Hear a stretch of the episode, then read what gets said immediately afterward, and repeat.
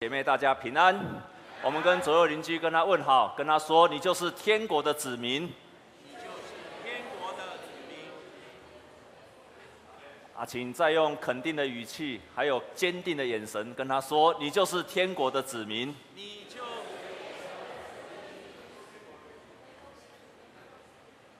我以前非常的怀疑，因为当耶稣说“你们是天国的子民”，我这一句话在讲的时候，我非常的没有办法确定，也不敢百分之百的确定，说我到底是不是天国的子民。所以每一次想到天国的子民，我第一个反应就想到，那就是等我死后上天堂，我就真的成为天国的子民。所以我每次想到天国，我就想到死后的情况。但是呢，我现在可以百分之百的确定，我们活在这个世界上的时候，就是天国的子民了。我们在这个世界上生活，我们有自己属于国度的身份，你在这个国家的身份，但是另外有一个身份，我们是天国的子民。你有这样的确信吗？啊，听这样声音，一定是你没有这样的确信。啊，你有这样的确信吗？有。啊，听这样的确声音就知道你一定感到非常的怀疑。你到底有没有确信呢？啊，虽然你这样讲，但是我想你心里一定是没有这样的确信的，因为对我来讲非常的困难。然后当耶稣说完这个登山宝训的教导之后，他说：“你们就是地上的盐，你们就是世上的光。”亲爱的弟兄姐妹，当我听到耶稣在宣告说：“你们就是地上的盐，然后是世上的光”，我一个感到非常非常的犹豫。我知道。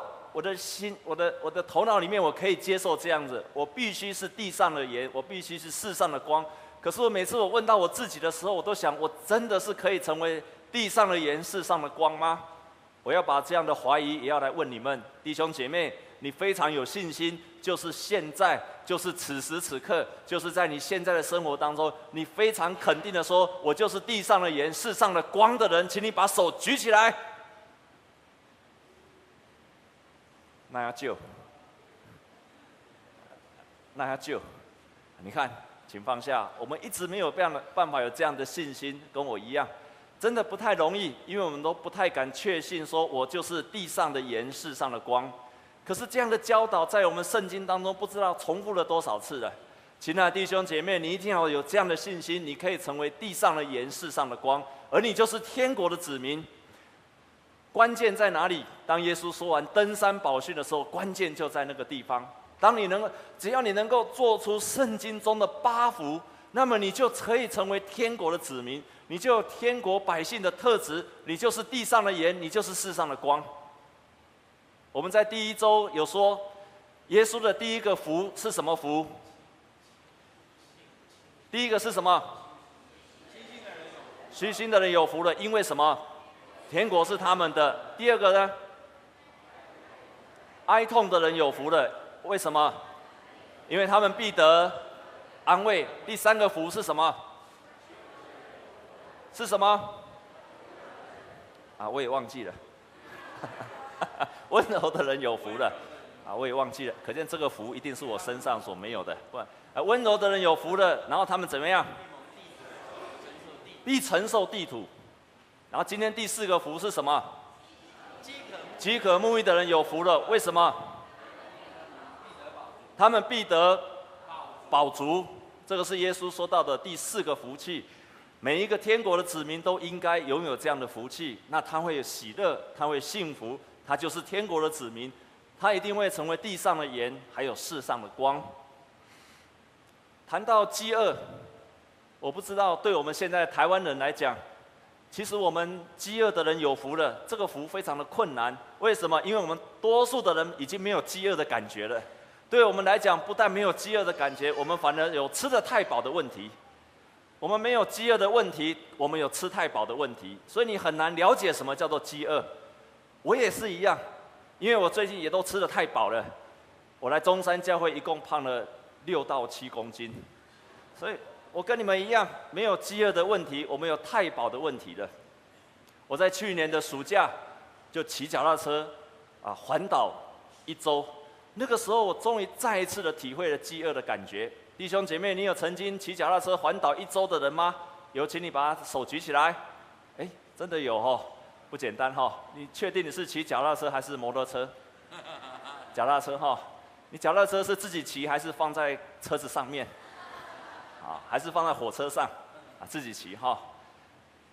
其实现在骑脚踏车环岛也不太容易感到饥饿的，为什么你知道吗？因为到处都有什么？Seven Eleven 没有错，因为你不太容易感到饥饿，因为只要你稍微饿了一下，你就到 Seven Eleven 又有水喝，又有任何的东西都给你吃，所以你也不太有饥饿。一直到我骑脚踏车要从台东，然后要骑到。垦丁的时候，那一条路上，既是爬坡，然后又是下海，然后又是弯来弯去的。最难过的是那一整条路上全部都没有 Seven Eleven。骑了三个小时，骑了四个小时，然后呢，再加上我又爆胎三次，所以那一条路上哇，那天气又非常非常的热，然后又饥又渴，水很多，但是。只有大海，非常多的水都是海，所以你没有办法在那个地方喝到任何的水。所以那个时候真的体会到是又饥又渴又热，然后又耗费了一切的体力，在那个非常绝望的时候，一直其实非常非常绝望，因为没有太多的预备，想说应该不久就会看到 Seven Eleven 了，非常非常绝望的时候，这时候突然眼睛一看。你知道我看到那个 Seven Eleven 的标志的时候，感动的眼泪快要掉下来了。然后进到那个 Seven Eleven 的时候，二话不说，所有东西都变得非常的好吃，那种饥饿的感觉。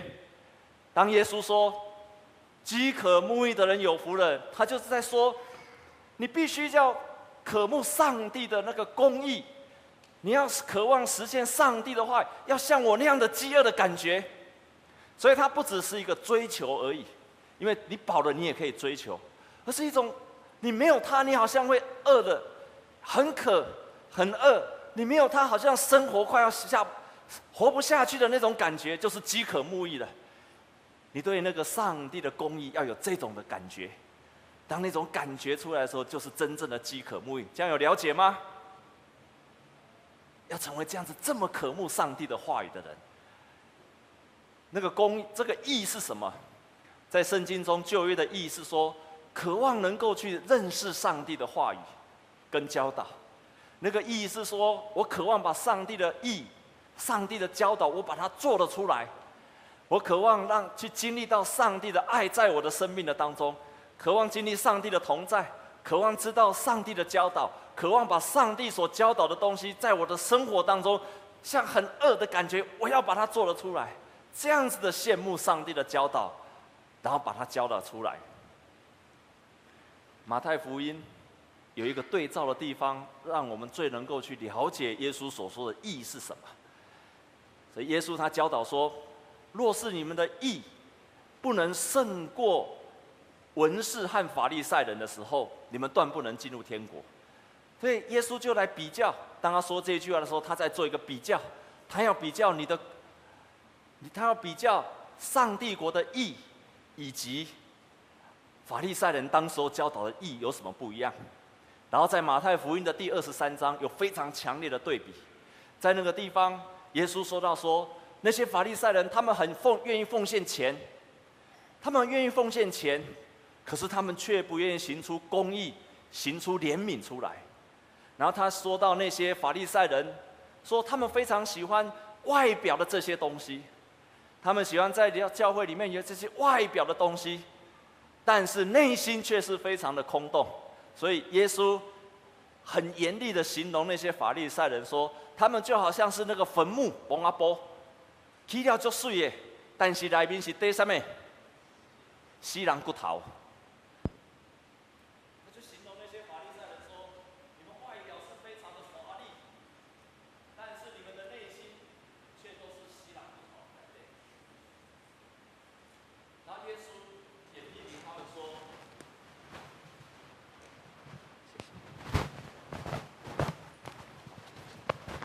耶稣也批评他们说，他们只重视外表，不重视内心。所以耶稣就形容他们说，他们好像一个碗、一个盘子一样，每一次洗的时候都只有洗外面。亲爱的弟兄姐妹，你假崩心生袜是只有洗外面吗？还是你要洗里面？如果你去选择一个碗，一个是外面干净，里面不干净；另外一个是里面不干净，外面很干净，你会选择哪一个碗？一个外面干净，一个里面外面干净，里面哎，我讲什么？一个是外面不干净，里面很干净；一个是里面很干净，外面不干净。你会选哪一个？假设只有这两个选择，你会选择哪一个？你一定选里面干净的。所以耶稣就批评法利赛人说：“你们好像是外面洗得很干净，但是你们里面却是非常的肮脏。”所以耶稣就这样教导我们说：“你们真正的义是里面的义。”你们要行出的不是一个人家看得见的，而是你要行出公义、行出仁爱的行为。在任何的情况下，你都愿意从心里面，然后真正把上帝的美好的教导把它做了出来。当你这样子，就是一个饥渴慕义的人。这样子的人会有什么样？他们会怎么样？他们会得到饱足。在旧约里面有一个非常棒的例子，我非常喜欢这个例子，在说明了什么叫做饥渴慕义的人。好，你会得到饱足哈，请你坐回座位去哈。好，谢谢你。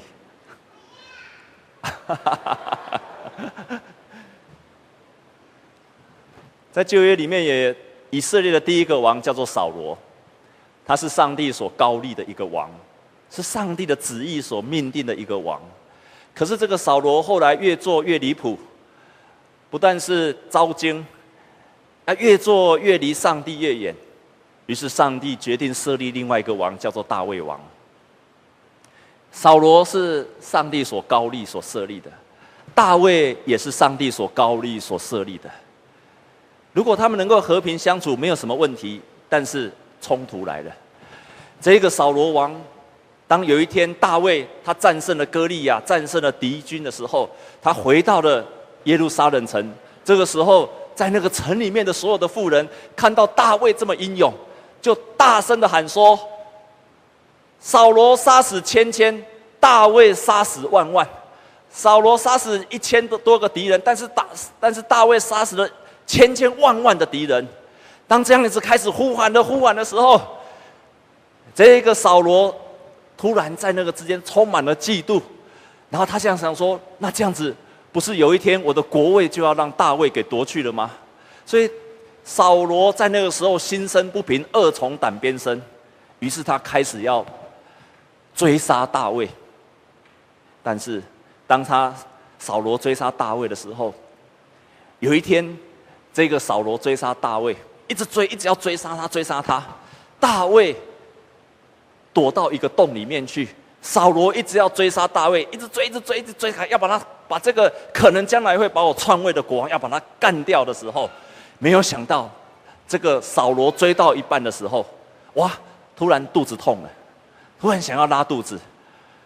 那个时候他一直找，一直找，然后赶快想要去找，啊，去找到马街医院，刚好马街医院都关起来了，然后去找那个莫德拉斯，莫德拉斯也用完了，然后他再去找什么？还要吃什么？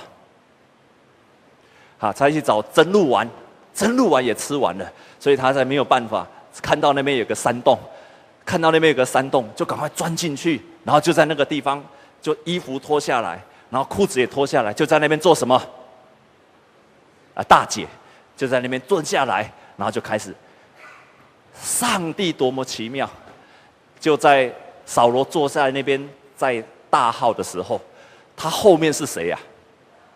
大卫，大卫刚好在他的后面。你看，上帝就这么奇妙，大卫刚好也躲在那个洞里面。我不知道大卫是不是也先去方便了，就躲在那个洞里面。所以当扫罗进来的时候，大卫刚好就在他的后面。这个时候，如果你是大卫，你会怎么样？如果你是大卫，你会做什么事情？我想你会这样想。嘿嘿嘿嘿嘿嘿。嘿嘿嘿嘿嘿，要等你那么久，没有办法把你给干掉。想不到你自己自动送上门来。如果是我，我就这样想。嘿嘿嘿啊啊！我如果这个刀子一把把它戳下去，不但他大便大不出来，他以后都不用大便了。他旁边的人，大卫旁边的人也这样跟他说。你注意听哦，旁边的人就这样跟他说：“大卫啊，你是上帝所命定将来要成为以色列王的，而且不止你要成为以色列王，上帝也曾经应许说，这个扫罗王的命要交在你的手里。哎，你看哦，有没有上帝的旨意？有一天要交在他的手里哦。大卫如果那个时候就把扫罗给干掉，有没有违背上帝的旨意？”说实在没有，因为曾经上帝应许要把扫罗交在大卫的手上，但大卫那时候跟他跟从的人说，他是上帝所高立的人，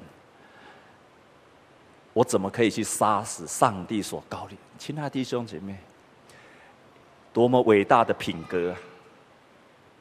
在那个时候，他明明可以干掉扫罗的，他马上就是以色列国王了。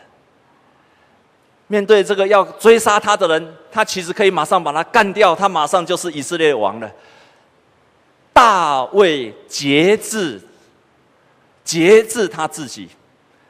他在那个时候，他说：“这个人也是上帝的，一个上帝国的子民，应该有这样的特质。当我们可以面对敌人的时候，我节制我自己的力量。”我仍然在那个时候愿意以顺从上帝为我的旨意。又到了又有一次，又到了又有一次，当扫罗继续追杀大卫的时候，大卫在那个时候仍然节制了他的力量。这个时候，他不但没有杀他，而且只是偷偷的拿了一个水壶而已，然后跟扫罗来认罪。你看，这个大卫就是这样一个。充满了要遵行上帝旨意的美好的品格，难怪当他登基的时候，上帝特别喜爱大卫这个人，因为他一心一意要遵从上帝的旨意。成功的时候遵行上帝的旨意，他被追杀的时候，他也遵行上帝的旨意。然后圣经教导我们说，饥渴慕义的人要怎么样？得到什么？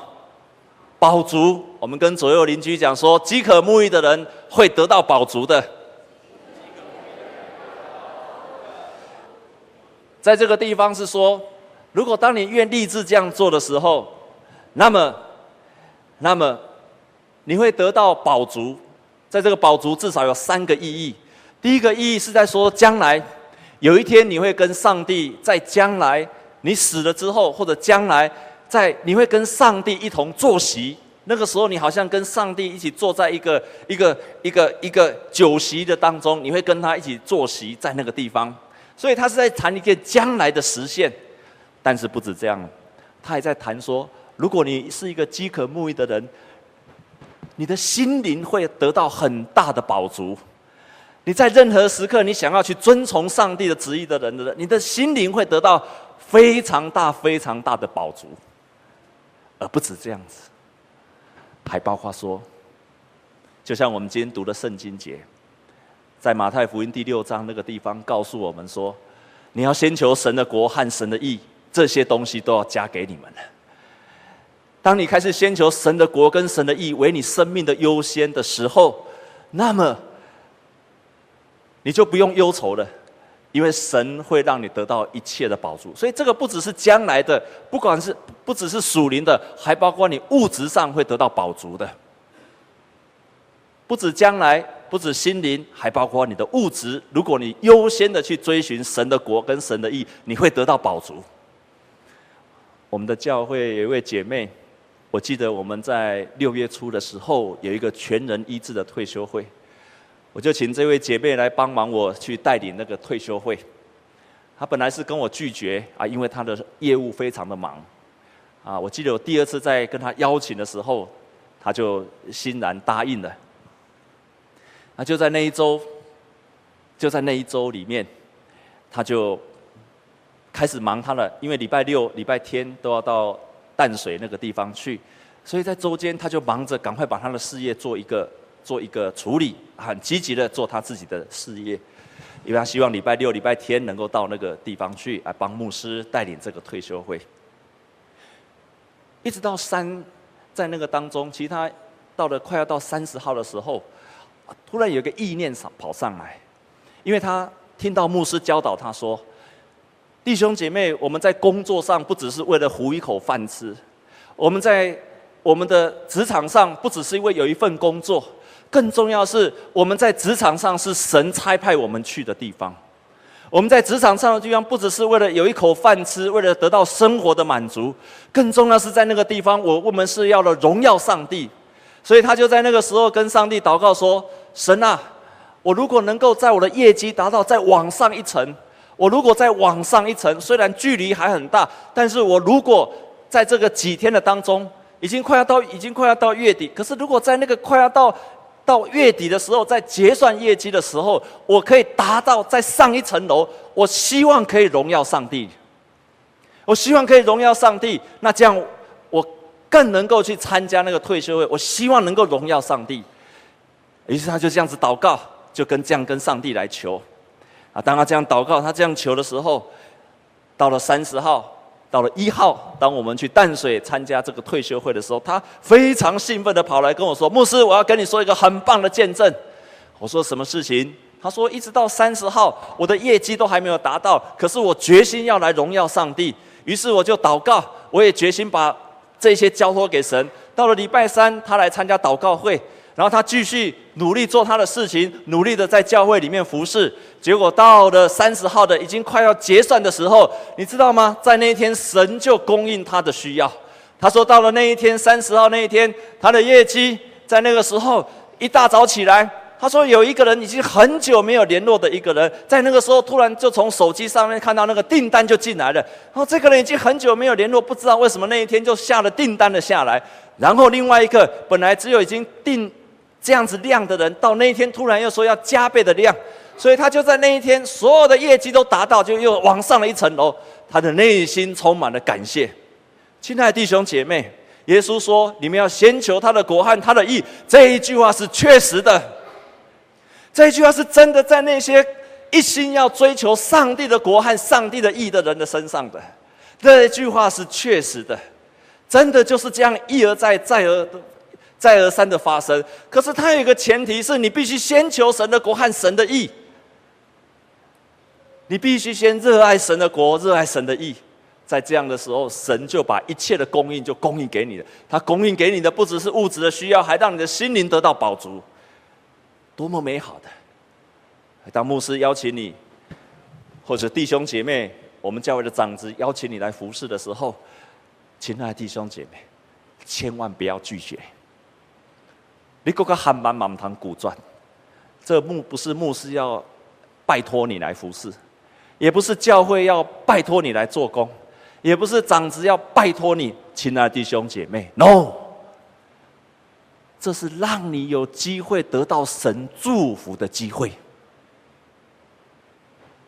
你来服侍神，你先求神的国和神的义，是让你能够去经历到神祝福的机会。你来服侍神，是让你能够经历神祝福的机会。我告诉你，我有百分之百的信心。可是，如果你从来没有试过这一句话，你绝对体会不到。但是，如果你愿意试试看，先求神的国和神的义，这些东西都要加给你的。我们在生活当中很多方面都可以做到先求神的国和神的义。我们跟人的相处，不管家人跟同事，我们总是会遇到有意见不一样、遇到有争端的时候。不管你是对的理由，还是你是错的，但是在那个时候，我们都立志我要先求神的国跟神的义。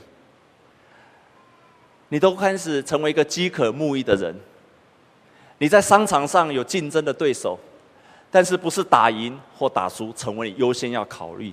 你应该要先求神的国和神的义，你应该先渴慕饥渴慕义，这个要优先于你是不是在在商场上有获得多少的利润，因为你要来成为荣耀上帝的人，你就是成为一个饥渴慕义的人。在任何的一个场域、任何一个环境，你都优先说我要成为一个先成为一个饥渴慕义的人，你就开始朝向了一个被上帝所要祝福的人。在美国南北战争的时候。那个时候的总统是林肯总统，美国的总统是林肯总统。他不但是全美国一个最伟大的总统，他也是一个非常棒的基督徒。在，他是代表着北方。这个时候，北方是基督徒，美国的南方也是基督徒。美国的北方迫切祷告，美国的南方也是基督徒，也迫切祷告。于是人家就问林肯一个问题说：“总统啊，你祷告？”但是南方的你也祷告，两边都祷告。今天如果南方不祷告，南方是拜拜的，那就算了。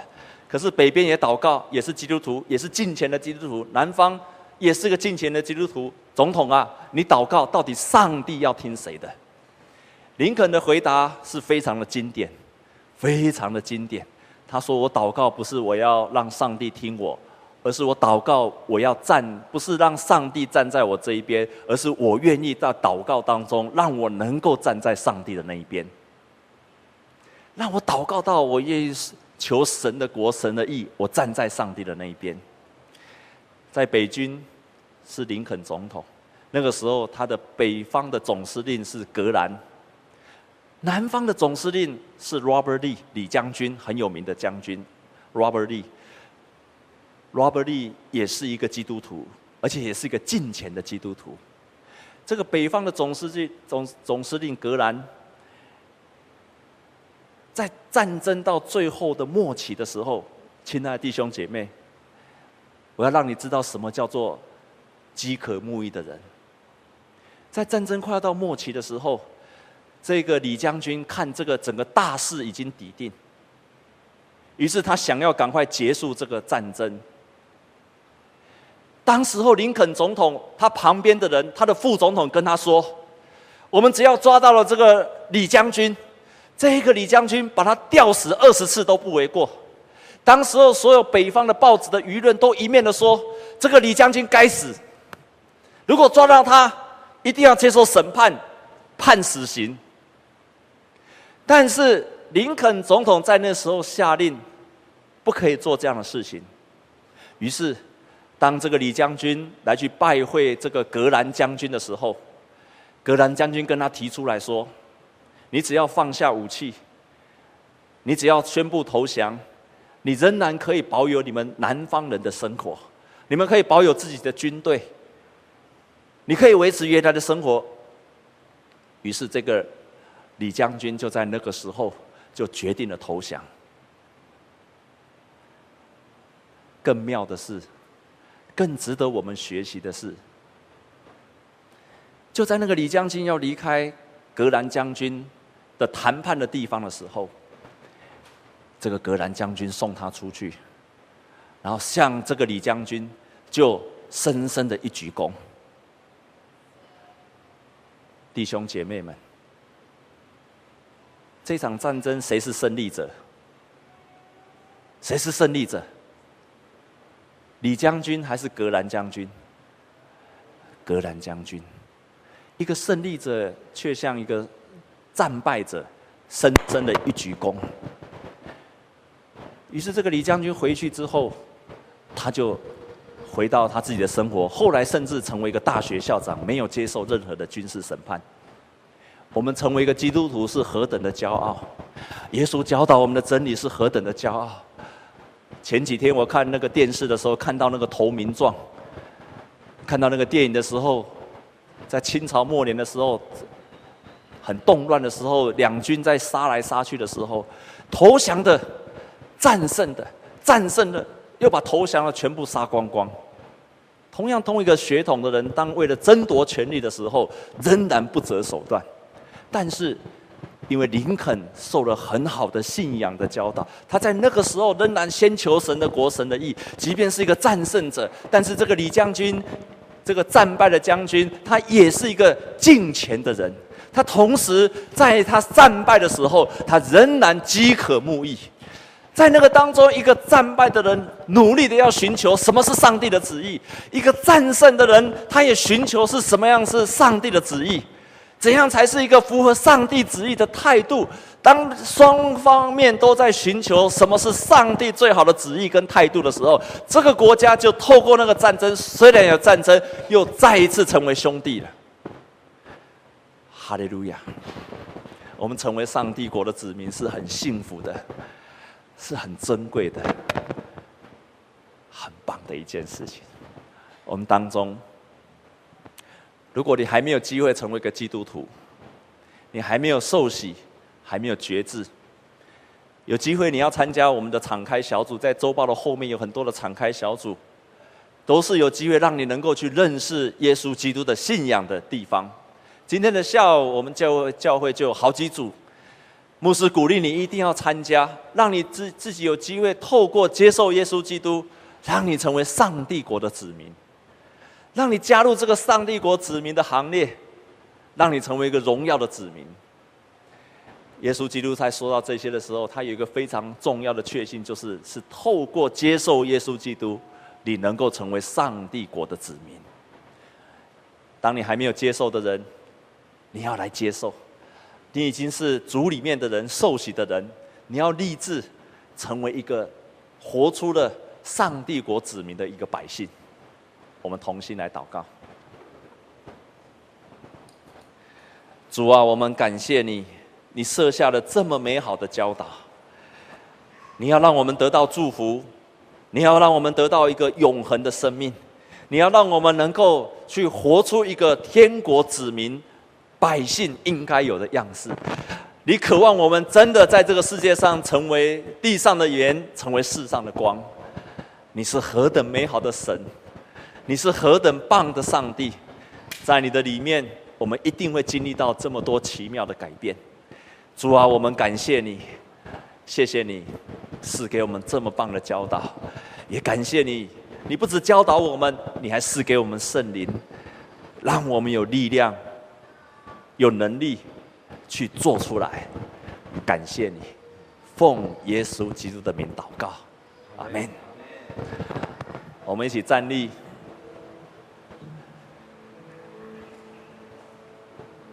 我要请你把你的眼睛闭上，在你生命的当中，有哪一部分你需要先求神的国和神的义？你必须先成为一个饥渴慕义的人。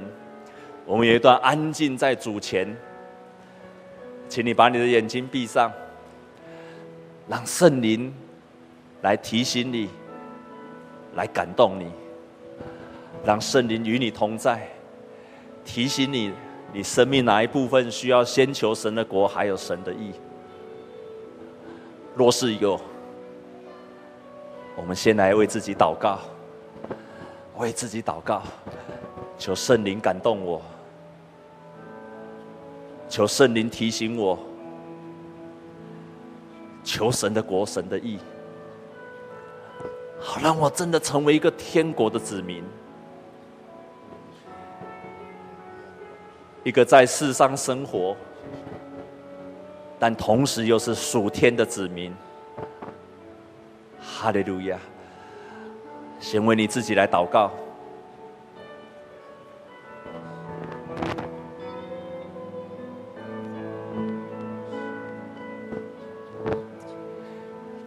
帮助我们！主啊，你的圣灵这个时候做工。亲爱的主啊，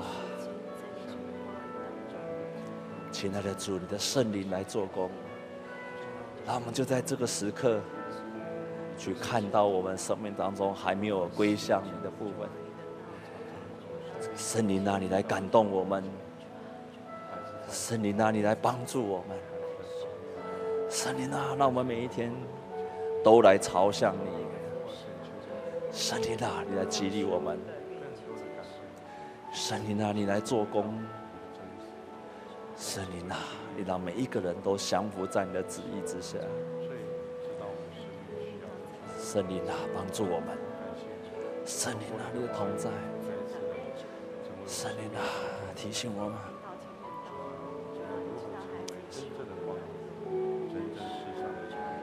神灵啊！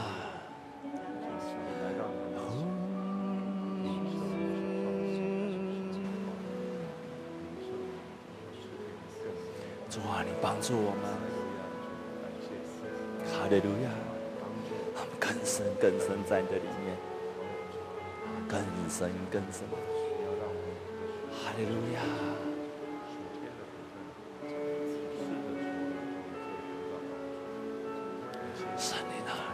个人跟他同在，神灵那里呢？